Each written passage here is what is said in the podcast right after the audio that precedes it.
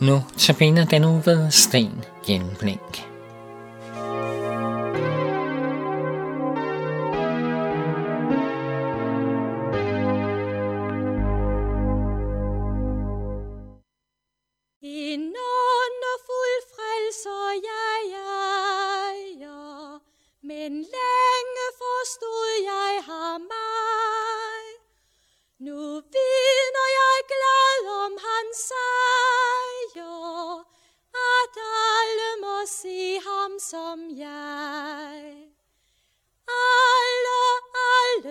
Skal se, alle, alle skal se, den herlige frelser jeg ejer, ham alle, alle skal se.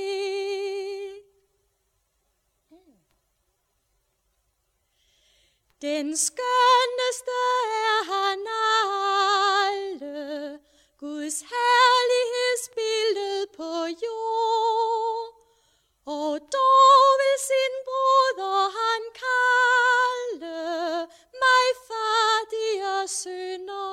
som tror. Alle, alle skal se, alle, alle skal se, den her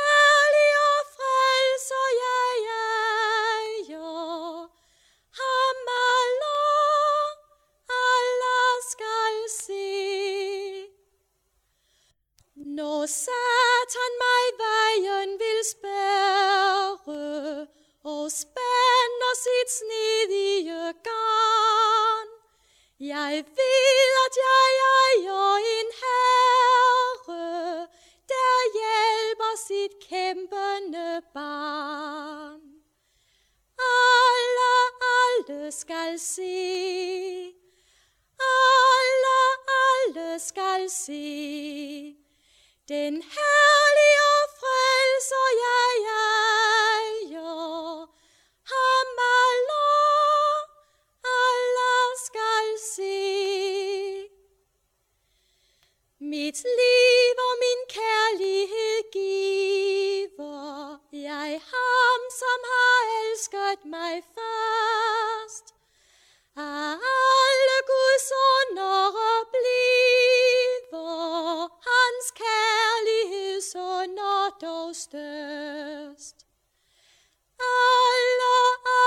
Skal se, alle, alle skal se, den herlige frelser jeg ejer, ham alle, alle skal se. Vi hørte en underfuld frelser jeg ejer med Birgitte Skråstrup. Vi talte i går om nogle af de glæder, som er forbundet med den kristne tro. Det første og vigtigste var det, at have sluttet fred med Gud og kunne leve med den daglige glæde at være blevet et Guds barn. Vi nævnte også glæden over det mirakel, at enhver, som tror på Jesus, helt ufortjent, hører med til dem, som er valgt til for evigt at have plads i hans faders rige. Som et tredje eksempel kan vi nævne glæden over svar på bøn. Alle kristne kender antageligt til at have oplevet bønnesvar, at Gud hjælper igennem et problem eller en trængt situation. I sin afskedstale i Johannes evangeliet opfordrer Jesus disciplene til for fremtiden at bede i hans navn. Han siger, Indtil nu har I ikke bedt om noget i mit navn. Bed, og I skal få, så jeres glæde kan være fuldkommen. Det er Johannes evangeliet kapitel 16. De skal bede, for at Jesus kan glæde dem ved at opfylde deres bønder. Det er et utroligt stærkt løfte til den, som er Jesu efterfølger. Som et fjerde eksempel kan vi nævne glæden over andres frelse og evangeliets udbredelse. Flere steder i Ny Testamente tales der om glæden over andre, som tager imod troen. Glæden ved at se, at evangeliet nyder fremme og bliver modtaget af nye troende. Lukas beskriver i Apostlenes Gerninger, at Paulus og Barnabas blev udstyret til en missionsrejse af menigheden i Antiochia. De rejste gennem Fønikien og Samaria, og her fortalte de om hedningernes omvendelse, og vagte stor glæde hos alle brødrene. I denne forbindelse kan man også mene om Jesu lignelser, om det mistede får og den tabte mønt, hvor Jesus slutter af med at forkynde himlens glæde over evangeliets modtagelse. Sådan siger jeg ja.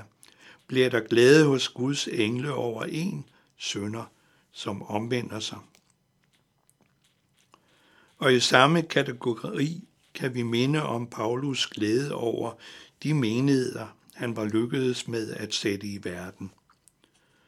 Og i alle mine bønder beder jeg altid for jer alle i glæde over, at I har været med i det fælles arbejde for evangeliet lige fra den første dag. Og til menigheden i Thessaloniki skriver han, I er jo vor ære og glæde. Som et femte eksempel kan vi nævne glæden over at leve i håbet og stole på den rette udgang og undgå det, vi kalder fortabelsen. I den sidste uge i Jerusalem taler Jesus nogle formanende ord om, at ved tidernes ende skal hele verden dømmes. Det er en meget alvorlig og egentlig uhyggelig del af Jesu forkyndelse. Vi læser i Matteus evangeliet kapitel 25 i afsnittet, som vores bibel kalder verdensdommen, at på den yderste dag skal alle mennesker stilles til regnskab for deres liv.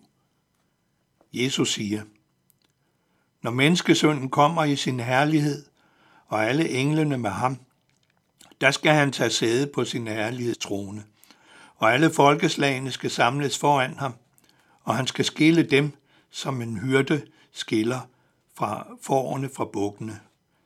Forerne skal han stille ved sin højre side, og bukkene ved sin venstre. Da skal kongen sige til dem ved sin højre side, Kom, I som er min fars velsignede, og tag det rige i arv, som er bestemt for jer, siden verden blev grundlagt.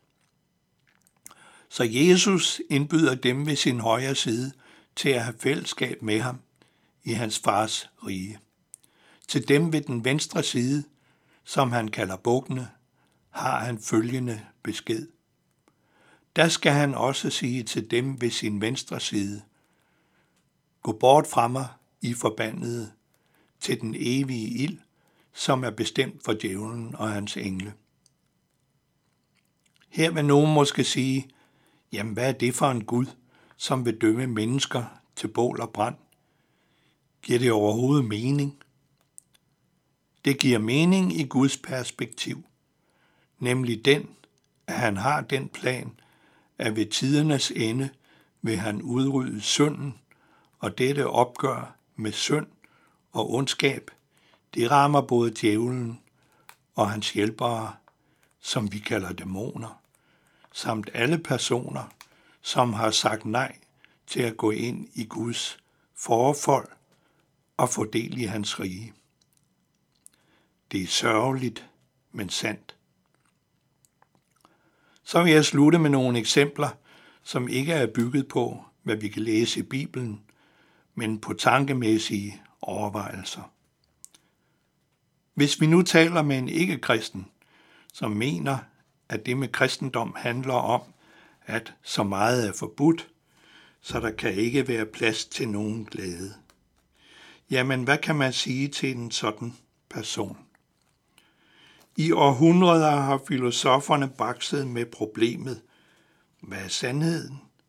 Hvornår ved vi noget med sikkerhed? Hvad er den rette beskrivelse af menneskelivet? Den, som tror på, at Bibelens ord er sandt, Hun og han ved, hvad der er sandt om denne verden, om mennesket og om den åndelige verden. Det er en kilde til glæde og sjælefred, at kunne bygge sit liv på, hvad der er sandt. Det er et sjette eksempel på glæden i troen. Mit syvende og sidste eksempel er glæden over at kende tilværelsens mening. Hvorfor blev vi skabt? Hvad skal det hele gøre godt for? I efteråret 2017 hørte jeg i radioen i P1-magasinet Tidsånd et udsnit af et gammelt radioforedrag med professor Dr. Theol Johannes Lyk om meningen med livet. Han fastslog, at der ingen mening er med livet. Det drejer sig om et spørgsmål, som man skal lade være med at stille. Alligevel hører vi ofte, at for eksempel unge mennesker tumler med det problem, at de ikke kan få øje på meningen med livet. Navnlig hvis de ikke mener at kunne leve op til dagens forventninger om et succesrigt liv. Den kristne har svaret. Vi blev skabt for at ære Gud ved at elske og tjene ham, vores næste og skaberværket. På baggrund af disse eksempler er jeg overbevist om, at jeg har ret i at påstå, at kristen tro står for glæde. Evangeliet er virkelig et glædens budskab. Må Gud velsigne din dag. Vi skal høre, nu fryde sig hver kristen mand med gruppen Himmelblå.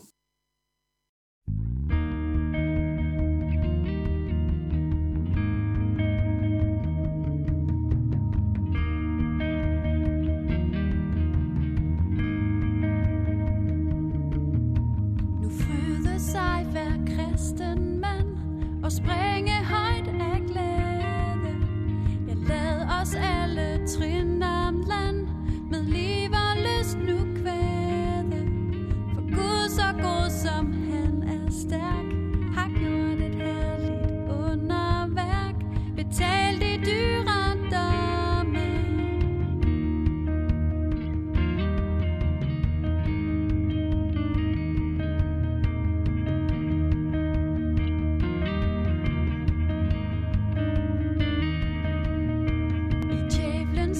el